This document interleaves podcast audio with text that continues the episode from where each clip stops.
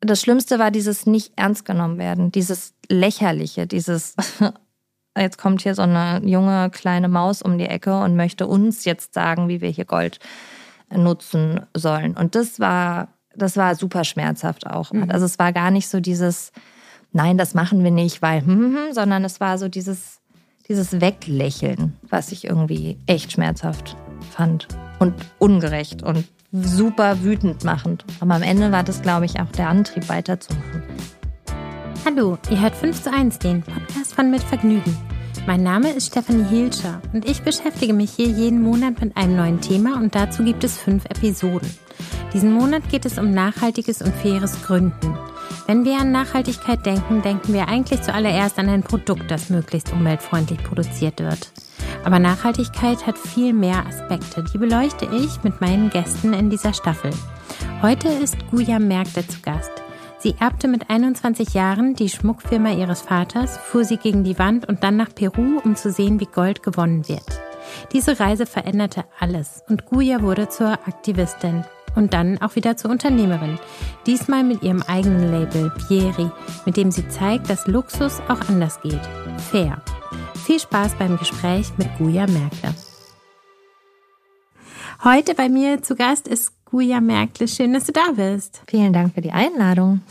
Deine Geschichte ist super, super spannend. Kannst du uns vielleicht mal ganz kurz mitnehmen auf deine Reise als Unternehmerin, vielleicht zum Anfang? Es hat ja sehr, sehr früh angefangen bei dir. Ja, tatsächlich hat es mit einundzwanzig angefangen, als mein Vater ganz plötzlich verstorben ist.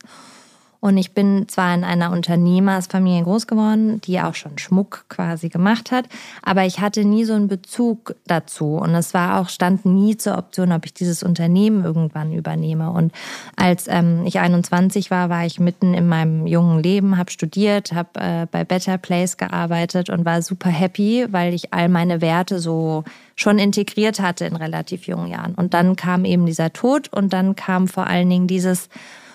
Diese Firma, die ich unterne- äh, Unternehmen übernehmen musste, weil ich die einzige Tochter war, meine Eltern getrennt. Und das war natürlich erstmal totale Überforderung und auch totale Panik, weil ich ja mit dem Produkt überhaupt nichts anfangen konnte. Und vor allen Dingen, weil das auch so sehr Luxus war. Also es war ein sehr großes Schmuckstück. Ich wusste gar nicht, wie man das verkauft. Ich hatte gar keinen Bezug zu der Zielgruppe. Also es war... alles ein sehr schwieriges Unterfangen und mir ging es in der Zeit auch wirklich total schlecht, weil ich hatte dieses Verantwortungsbewusstsein und dann war natürlich die Trauer auch noch da und dann struggelte ich da irgendwie echt rum und versuchte biegen und brechen, das hinzubekommen und es führte dazu, dass ich, mittlerweile sage ich das so, das war eine Zeit lang ganz anders, dass ich dieses Unternehmen sehr erfolgreich gegen die Wand gefahren habe. Genau, was jetzt rückblickend natürlich gut war, weil ich sonst nicht da wäre, wo ich jetzt bin. Aber in dem Moment sieht man ja noch gar nicht, was da alles so mhm. ähm, noch kommt. Und ich hatte schon viel Schuldgefühle, als ich dieses, dieses Lebenswerk ja am Ende von meinem Vater ähm, ja, einfach kaputt gemacht, oder kaputt, aber ne, es einfach nicht geschafft habe. Und ich wollte das schon alles verstehen und auch so meine Familie verstehen, meinen Vater verstehen. Und dann habe ich mich auf die Reise gemacht, hin zum Schmuck. Ich wollte verstehen, was Menschen an Schmuck toll finden, diese ganze Faszination dahinter. Ich wollte mehr über die Materialien erfahren, wie das alles funktioniert und habe dann ähm, in London studiert. Schmuck Essentials heißt das am G I A. Und da... habe ich dann schon ein bisschen verstanden, was die Faszination ausmacht, die Emotionen, die damit irgendwie einhergehen, auch so die ganzen Themen Diamant, ne, dass das alles Rohstoffe sind, die über Millionen von Jahren in unserer Erde irgendwie wachsen und so und habe mir da aber nie mehr Gedanken gemacht und dann habe ich ein Bild von einer Goldmine gesehen, was jetzt gar nicht so spektakulär war, wahrscheinlich hat irgendwie schon jeder mal so einen Krater gesehen, es war dieser, so ein grauer, brauner Krater mitten in der Erde. Und das, ich kann das gar nicht sagen, das war für mich so ein, das war richtig so ein Schmerz. Das, ich habe mir dieses Foto angeguckt, diese, dieser Krater und dachte so, wow, was ist das denn? Und es stand so im Widerspruch zu allem anderen, was ich so gelernt habe, ne? Also Luxus, Emotion, Liebe, ähm, teuer und, und es hat mich nicht mehr losgelassen. Und dann, das war vor mittlerweile zwölf Jahren und da gab es noch super wenig zu recherchieren über, wie Gold geschürft wird et cetera. Und dann habe ich trotz Flugangst mir einen Flug gebucht nach Peru und bin in eine Goldmine gereist.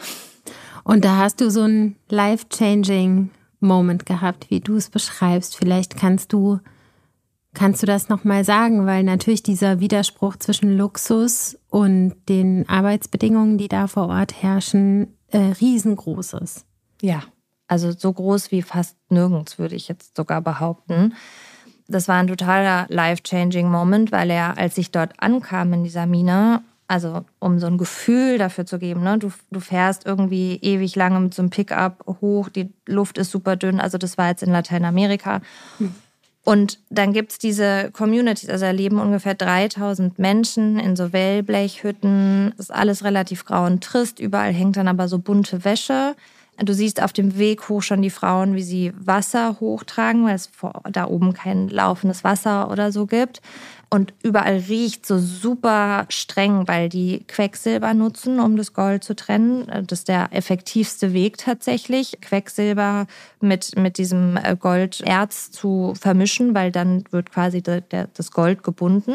Und am Ende musst du das dann verbrennen. Und bei diesem Verbrennungsprozess entstehen diese super giftigen Stoffe, die die Menschen dort einatmen, anfassen. Mir wurde gesagt, bloß nichts essen, nichts trinken vor Ort. Und du kommst da an und siehst einfach wirklich große Armut, großes Elend, keine Infrastruktur, keine medizinische Versorgung. Die haben auch keine Autos, wo, wo die irgendwie dann das, in das nächste Dorf fahren können, wenn irgendwas ist oder so, ne? Und dann arbeiten die einfach richtig hart und holen dieses Gold raus, mehr schlecht als recht, weil sie meistens auch nicht geschult sind, super oft illegal arbeiten, nie, nie oder selten freiwillig in diesen Goldminen arbeiten. Das heißt nicht, dass sie immer gezwungen werden, aber das heißt, dass sie einfach keine Alternative haben und es einfach machen müssen, weil die werden fast nicht bezahlt. Also entweder sie kriegen quasi ein paar Dollar oder sie arbeiten quasi sechs Stunden. sechs Tage umsonst und dürfen dann am siebten Tag für sich selber schürfen. Man muss aber dazu wissen, um ein Gramm Gold zu haben, am Ende musst du eine Tonne Gestein bewegen. Also die bewegen nicht eine Tonne Gestein am Tag. Das für sich selber arbeiten ist also nicht sonderlich lukrativ. Und da stand ich, kommend aus dem Westen, kommend aus, ne, wie, wie man Luxusschmuck verkauft, und stand da und habe einfach den Glauben an die Menschheit verloren. Ich stand da wirklich und dachte, es kann nicht sein, dass irgendjemand auf dieser Welt das akzeptiert. Das war für mich unverständlich, wie man, wie das sein kann. Und das war, glaube ich, dieser life-changing Moment, dass ich da stand und mein erster Impuls war, zum Glück habe ich damit nichts mehr zu tun. Also ich hatte auch so eine Wut auf meine Familie, auf alles. Ich fand alles einfach so richtig... Und hatte dann natürlich trotzdem, trotz dieses Schockmoments, total tolle Gespräche mit, mit den Menschen, Hände und Füße, weil ich kein Spanisch spreche. Aber es war total herzlich und die Menschen vor Ort, die dort arbeiten, hatten halt super viele Ideen. Und, und die wissen natürlich ganz genau, für was wir Gold verkaufen und so, ne? Also das ist jetzt nicht so, dass die denken, das ist alles super, was die da machen. Und die hatten einfach so ganz viele Impulse und so. Und das hat sich natürlich vermischt mit diesem Schock. Und auf dem Rückweg war dann schon klar, ja, es ist gut, dass die Firma so nicht mehr existiert, aber ich kann jetzt nicht nach Hause gehen und äh, nichts machen. Einfach wieder zu Better Place, das geht dann halt auch nicht. Nein. Das heißt, genau, unser Thema ist ja faires und nachhaltiges Gründen. Das hast du dann gemacht, aber nicht eine Firma, die ein Produkt herstellt, sondern du hast eine Stiftung gegründet. Ja, mhm. Ich habe erst eine Stiftung gegründet, weil ich dachte, okay, wenn selbst ich, die quasi ja in Pforzheim geboren, in der Schmuckindustrie aufgewachsen, wenn selbst ich nicht mal wusste, wie Gold quasi abgebaut wird, woher sollen dann Leute das wissen, die nicht in der Schmuckindustrie sind? Und deswegen war klar, ich möchte das Thema auf die Agenda bringen. Ich möchte, dass Menschen wissen, wie das läuft. Ich möchte eine Art Sprachrohr kreieren für die Minenarbeiter und Arbeiterinnen, weil die ja auch so viele Impulse hatten. Und so habe ich super blauäugig gesagt, ich gründe eine Stiftung. Ich habe zu der Zeit noch in der Schweiz gelebt, weil mein Papa in der Schweiz gelebt hat. In der Schweiz gründet man eine Stiftung so wie eine GmbH, super easy. Und habe ohne Plan das gemacht und dachte, das wird super. Das wird ganz toll. Wie bist du denn da vorgegangen, ganz genau? Also konkret, du hast die Idee, ich gründe eine Stiftung. Okay, das ist easy wie eine GmbH, aber mhm. was sind denn dann die nächsten Schritte? Das macht man ja jetzt nicht jeden Tag. Nee, das macht man gar nicht jeden Tag. Und ich habe super naiv und blauäugig das gemacht. Es mhm. war wirklich einfach so, dass ich gesagt habe, okay, ich schreibe eine Pressemitteilung. Ich wende mich an die Presse. Ich sage, wie das ist. Ich habe natürlich ganz viele Fotos und so gemacht. Ich habe Akteure angeschrieben. Ich habe Schmucklabels angeschrieben. Ich hatte zu dem Zeitpunkt gab es schon Zertifizierer für quasi faire Minen. Da habe ich mich eingegroovt. Und das war für mich alles so, dass ich dachte, naja, das ist doch total cool. Es gibt ja zertifizierte Minen. Jetzt spreche ich einfach ganz viel Schmuckfirmen an und sage, wollt ihr nicht da euer Gold kaufen? Und dann läuft das alles. Und das war gar nicht so. Mhm. Du bist auf große Widerstände gestoßen. Ja, auf große Widerstände und vor allen Dingen, ich glaube, das war das Schlimmste für mich, auf gar nicht mal so, also ich habe auch so ein paar Drohbriefe bekommen tatsächlich, Droh-E-Mails, keine Drohbriefe, mhm. ähm, aber das Schlimmste war dieses nicht ernst genommen werden, dieses Lächerliche, dieses... Jetzt kommt hier so eine junge, kleine Maus um die Ecke und möchte uns jetzt sagen, wie wir hier Gold nutzen sollen. Und das war... Das war super schmerzhaft auch. Also es war gar nicht so dieses, nein, das machen wir nicht, weil, sondern es war so dieses, dieses Weglächeln, was ich irgendwie echt schmerzhaft fand und ungerecht und super wütend machend. Aber am Ende war das, glaube ich, auch der Antrieb, weiterzumachen. Und der Hintergrund des Weglächelns ist Angst, Geld... Alles zusammen, glaube ich. Also Angst, dann natürlich Status Quo ändern. Es war ja bequem, wie es war. Das ganze Thema ist tatsächlich auch wahnsinnig komplex. Das war mir damals auch noch nicht so bewusst, muss ich sagen. Ich habe es mir viel zu einfach vorgestellt, weil der, es sind sehr viele Akteure in diesem ganzen Rohstoffhandel ähm, beteiligt. Es sind nicht nur die Schmucklabels, sondern da ist Politik, Regierung, Länder, große Raffinerien. Also es ist ein sehr komplexes Thema. Auch der ganze Schwarzmarkt ist sehr komplex. Da kann man jetzt nicht einfach hingehen und sagen, wir ändern das. Das ist mir dann im Nachhinein total aufgefallen. Aber ich glaube, was mich so frustriert hat, ist, war, dass ich so alleine war. Dass nicht einer gesagt hat, hey, cool, dass du das aufgreifst. Das ist zwar super komplex, das Thema, aber hey, lass es uns doch gemeinsam anschauen. Das hat mir so ein bisschen gefehlt, dass gar kein Interesse da war, es zu machen. Das war so, wir machen es jetzt einfach weiter. Und dann war es auch so, dass die, also wenn man sich dann quasi nicht an die Industrie gewandt hat, sondern an einfach ganz normale Menschen da draußen, dass der Bezug zu Gold gar nicht da war. Es war immer so ein, ja, also krass, voll doof, aber boah, ich kaufe jetzt gar nicht so viel Schmuck. Ich habe damit jetzt gar nicht so viel zu tun. Das sollen mal die machen, die irgendwie viel Schmuck kaufen. Also der Bezug war auch nicht da und ich stand da und dachte so, boah, was mache ich denn jetzt? Das, ich, wo fange ich denn eigentlich an? Ja. Und dann, wo hast du denn angefangen? Und dann habe ich gedacht, okay, ich muss erstmal einen Bezug herstellen. Ich muss erstmal irgendwie zeigen, dass es geht. Ich wollte so ein Proof of Concept. Und dann habe ich tatsächlich aus diesem Aktivismus raus ein Schmucklabel gegründet.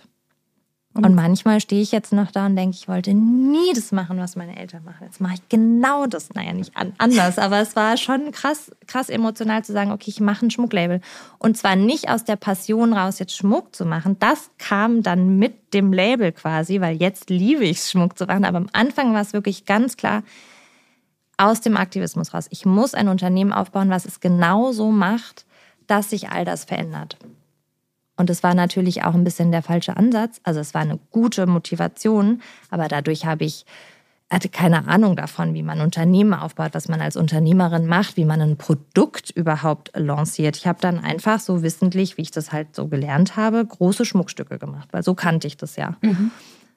Viel zu teuer war das alles. Und ich habe die ersten zwei Jahre kein einziges Schmuckstück verkauft, weil wollte niemand haben. Das ist so total krass. Also erstmal noch mal kurz zurück. Ich finde ja den Ansatz, das aus dieser Motivation rauszumachen, ist ja das Nachhaltigste, was es gibt so. Mhm. Ne? Mhm. Und du hast ja jetzt am Ende, nicht am Ende, aber jetzt an dem Punkt auf deiner Reise auch Recht bekommen. Ja. So. Ähm, und dann muss ich sagen, zwei Jahre nichts zu verkaufen. Ne? Mhm. Wie hält man das denn aus? Das war schwierig. Das habe ich ausgehalten mit viel zu viel Ablenkung. Ich habe mich viel zu viel davon abgelenkt. Ich habe Nächte nicht geschlafen. Ich, also ich weiß gar nicht, wie ich das ausgehalten habe. Es war wirklich... Und dann war ich ja so verbissen. Und das finde ich auch immer so wichtig zum, zum Thema Gründen. Natürlich ist die Motivation, war dieser Aktivismus und ich habe super blauäugig gegründet. Ich konnte das aber auch nur machen, weil ich von meinem Vater ein Haus geerbt bekommen habe, was ich verkauft habe. Also ich habe ohne dieses Haus und das Kapital hätte ich das ja gar nicht durchgehalten, weil also Investoren hätte ich gar nicht ansprechen müssen bei der Idee. Ja. Und wollte ich auch nicht. Also das Thema kam dann zu einem späteren Zeitpunkt auf und ich habe mich immer ganz klar eben gegen Investoren entschieden, weil ich gesagt habe, nee, dann kann ich das in der Radikalität nicht weitermachen, weil plötzlich dann Shareholder Values wichtig werden und Gewinnmaximierung und genau das will ich ja nicht. Deswegen musste ich es alleine schaffen.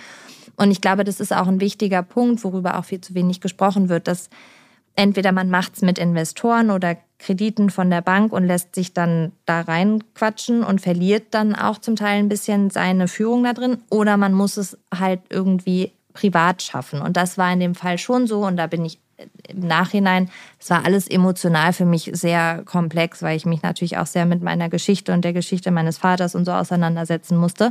Aber am Ende habe ich es nur, also finanziell nur dadurch durchgehalten, aber das andere ist ja auch die emotionale Seite, das durchzuhalten. Und das war dieser unerschütterliche Glaube daran, dass es gehen muss. Es war einfach, und ich glaube, auch durch diese Zeit bin ich auch zur Unternehmerin geworden, weil quasi dieses, dieses Failen, also dieses Nichts-Verkaufen hat mich ja dazu gezwungen, mich damit auseinanderzusetzen. Mhm. Und dann war plötzlich so dieser Aha-Moment da, weil, das muss man sagen, ich habe relativ viel Presse bekommen, weil es natürlich total neu war. Das heißt, ich habe sehr viele Artikel bekommen und dadurch haben sich ganz viele tolle Menschen bei mir gemeldet, die gesagt haben, wie cool sie das finden und wie mutig sie das finden. Und das war ja quasi eine Zielgruppe, aber das war eine Zielgruppe, die sich eben keine zehntausend Euro Ringe leisten konnte, natürlich. Und bis dann in meinem Kopf so dieser, dieser Klick kam, diese Connection, ach krass, du kannst ja auch dich von deiner Familie lösen und deinen Schmuck machen. Und du kannst ja auch kleine, feine Schmuckstücke machen, die zu der Zielgruppe passen, die Bock darauf haben, Teil davon zu werden. Und das war dann so ein bisschen der Durchbruch, dass ich mich dann wirklich, ja, dann habe ich wirklich meine Hausaufgaben gemacht. Dann habe ich mich hingesetzt, mich damit auseinandergesetzt. Wie funktioniert das denn eigentlich? Dann habe ich das Produkt runtergebrochen, habe das erste Mal mich mit Preisen auseinandergesetzt und so. Und das war dann tatsächlich so ein bisschen der Durchbruch, dass plötzlich die Zielgruppe, die da war, dann auch das passende Produkt bekommen hat.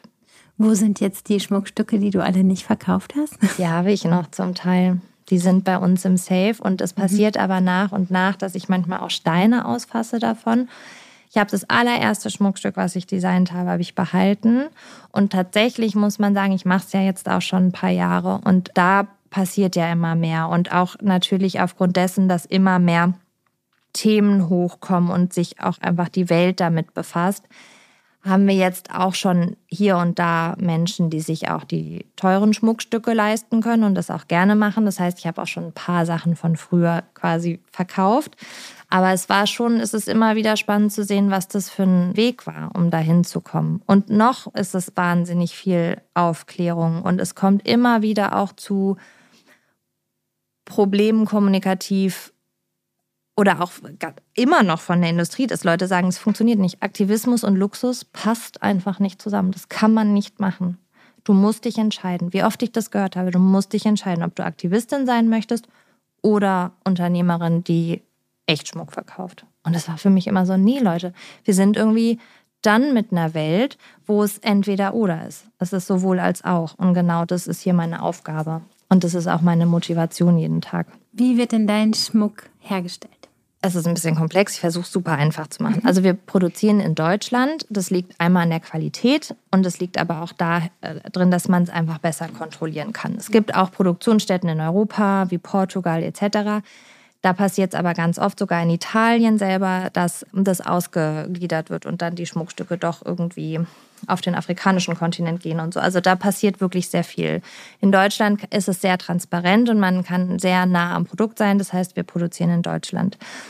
Ich habe mich sehr viel mit Gold auseinandergesetzt, auch damit, was Was meine, das ist wichtig, meine Vision ist von Gold, weil es gibt natürlich auch andere Visionen hin zu nachhaltigem Gold, die alle ihre Berechtigung haben, aber ich möchte noch ein bisschen mehr in die Zukunft denken.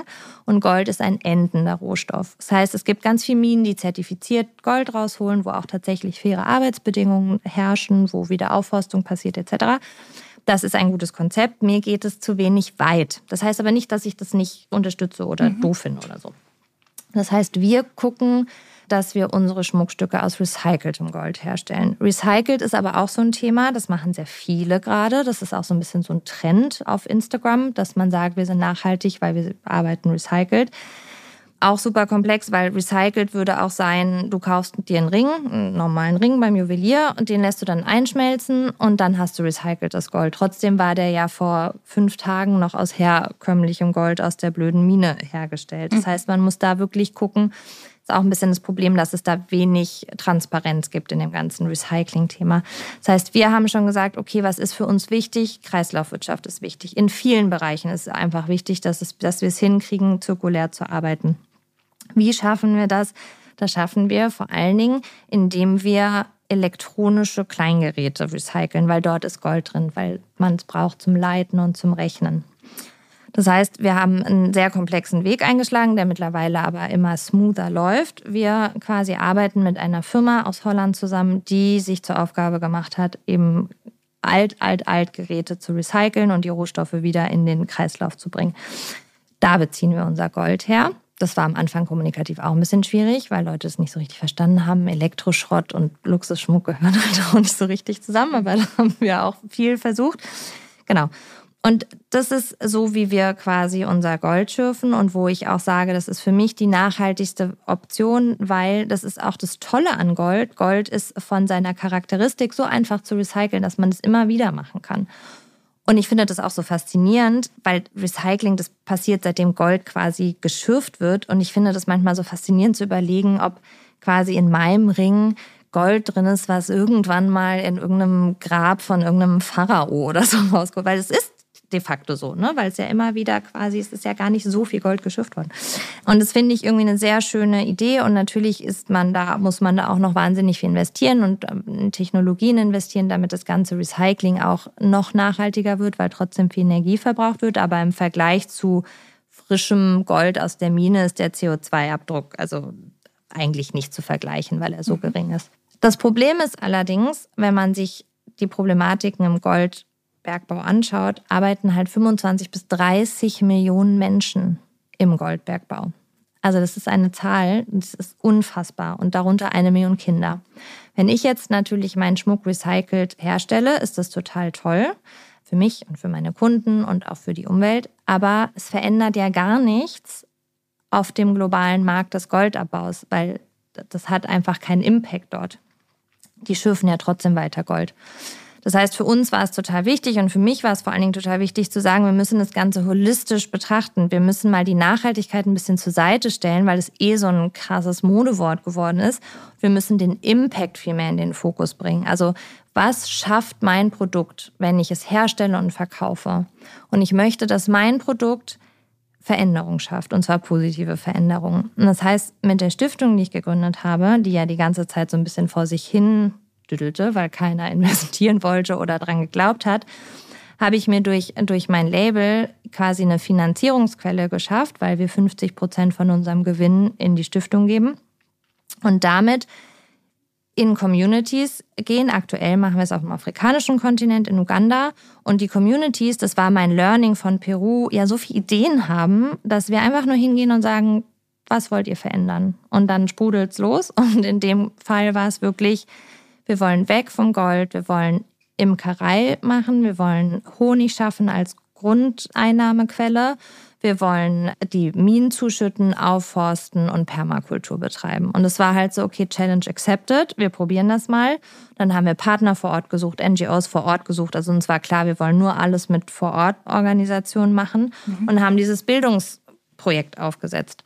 Und daraus ist ein Business entstanden. Und die Leute schürfen jetzt kein Gold mehr, sondern produzieren Honig, verkaufen den national und international, können davon leben, investieren selber. Wir haben dann auch einen Finanzworkshop mit denen gemacht und so. Und es war so ein krass schönes Outcome und so ein tolles Projekt.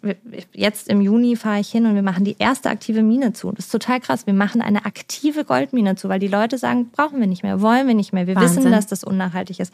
Das ist so, da kriege ich immer Gänsehaut, weil Und jetzt natürlich ist es zum Glück so, es ist genau so gekommen, wie ich gesagt habe, wir brauchen diesen Leuchtturm, diesen Proof of Concept und mhm. jetzt kommen die Schmuckfirmen alle raus und sagen, können wir mitmachen, können wir auch in den Projekten mitmachen. Ja, wie super. Und das ist super mega, ja. super cool.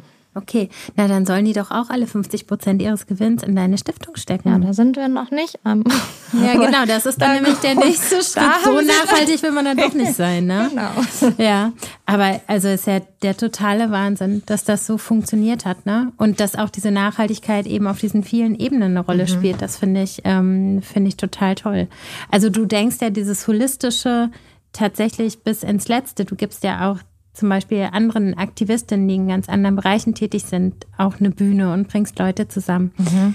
Wie suchst du denn da so deine Leute aus? Das ist eine total gute Frage, die ich mir jetzt auch gestellt habe. Natürlich ist das einerseits Netzwerk, also der, der Klüngel, den man so kennt. Mhm. Dann ist es aber auch immer so ein Gefühl. Also wenn man die Geschichten hört oder die Aktivistinnen oder Aktivisten sprechen hört, das muss so ein Gefühl bei mir machen. Also einfach so ein Gänsehautmoment, wo ich denke, wow, ich finde das so beeindruckend, mit was für einem Gefühl die Menschen daran gehen. Und so suche ich die Frauen aus. Dann ist es natürlich, ich habe auch schon Aktivistinnen angesprochen, die auch abgesagt haben. Ne? Mhm. Also das gibt's auch, weil es ist ja trotzdem in dem Moment, lässt du dich ja, also zwar mit mir ein, ich bin ja nicht die Brand, aber ist ja auch irgendwo noch eine Brand mit dabei und so. Also mhm. es gibt immer auch Leute, die sagen, nee, das wollen sie nicht, aber zum Glück viele, die mhm. die Zukunft, glaube ich, auch anders sehen, also viel mehr interdisziplinär, dass, dass wir einfach, das Ding ist, ich glaube, das, was wir verstehen müssen, wir stehen vor den größten Herausforderungen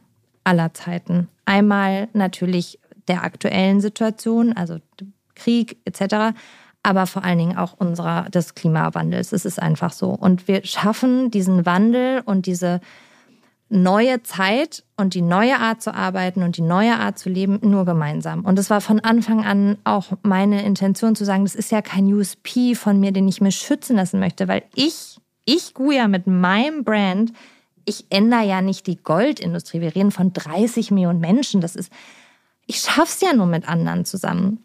Und ich glaube, das ist eben dieser neue Ansatz zu sagen, wir müssen es gemeinsam machen. Ich kann es gar nicht alleine machen.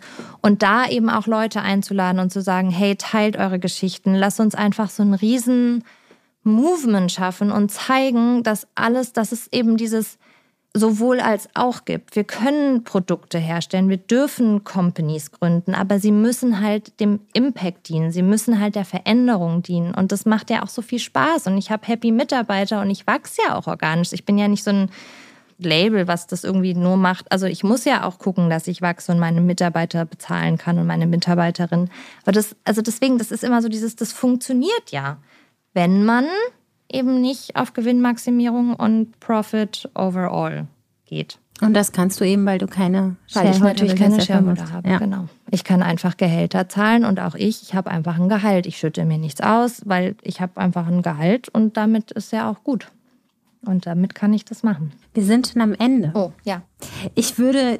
ich rede, ich kann immer Stunden Ich reden. habe nicht viele Fragen gestellt. Gott, aber tut mir leid. Nee, nein, alles total super. Es ist äh, wahnsinnig spannend. Ich würde nur gerne am Ende noch fünf Tipps haben, vielleicht für Leute da draußen, die Unternehmen gründen wollen oder die eine Mission haben. Worauf müssen die achten? Fünf Tipps. Impact ist mein allergrößter Tipp, weil ich glaube, wenn du deinen Impact hast, also das, was... diese Frage zu stellen, was soll mein Produkt und meine Firma verändern? Das kann Motivator für alles sein, für die Business-Idee, für Mitarbeiter, für Kredite, Banken et cetera. Dann, glaube ich, sich selber treu bleiben. Das ist, glaube ich, das, was mich da auch hingebracht hat, dass ich mir einfach selber treu geblieben bin und immer wieder den Fokus gesetzt habe auf meine Vision. Also immer wieder mit der Vision quasi sich koppeln, weil da sind schon viel Ablenkung auf dem Weg sonst. Mhm. Auf Nein, das geht nicht, nicht hören. Das ist, glaube ich, auch ein sehr großes Learning und ein Tipp, weil ich habe mein ganzes Leben lang gehört, das geht nicht und es ging dann eben doch. Bereit sein, für diese Vision auch einen längeren Weg zu gehen. Also das ist ja, glaube ich, so, so ein Tipp, den man eh, es ist ja kein Sprint, sondern es ist ein Marathon und den Marathon aber auch bereit sein zu laufen, gerade wenn man irgendwie sagt, ich gründe und ich möchte Impact gründen, ich möchte was gründen, was irgendwie Dinge verändert. Und jetzt brauche ich noch einen fünften Tipp. Ah, der ist, glaube ich, einfach auch auf alles anwendbar. Und das musste ich auch erst lernen. Sich nicht selber fertig machen für die Dinge, die man vielleicht nicht kann, sondern sie beobachten und dann die Leute holen, die genau das können. Am Anfang habe ich mich wahnsinnig fertig dafür gemacht, dass ich zum Beispiel Zahlen, das ist ein B W L, das ist alles nicht so meins. Ich dachte immer, ich kann gar keine Gründerin sein. Ich kann das nicht, weil ich, ich habe ja kein B W L studiert. Und das ist natürlich totaler Quatsch, weil solange man weiß, was seine Schwächen und seine Stärken sind und man sich das Team so zusammensucht, kann man alles schaffen. Wunderbar, gutes Schlusswort. Ich danke dir, dass du da warst. Danke dir. Einfach mal alles anders machen und sich selbst und der Welt beweisen, dass man Recht hatte und dass es immer eine Möglichkeit gibt, Dinge zu verändern, fair zu gestalten. Bis dann.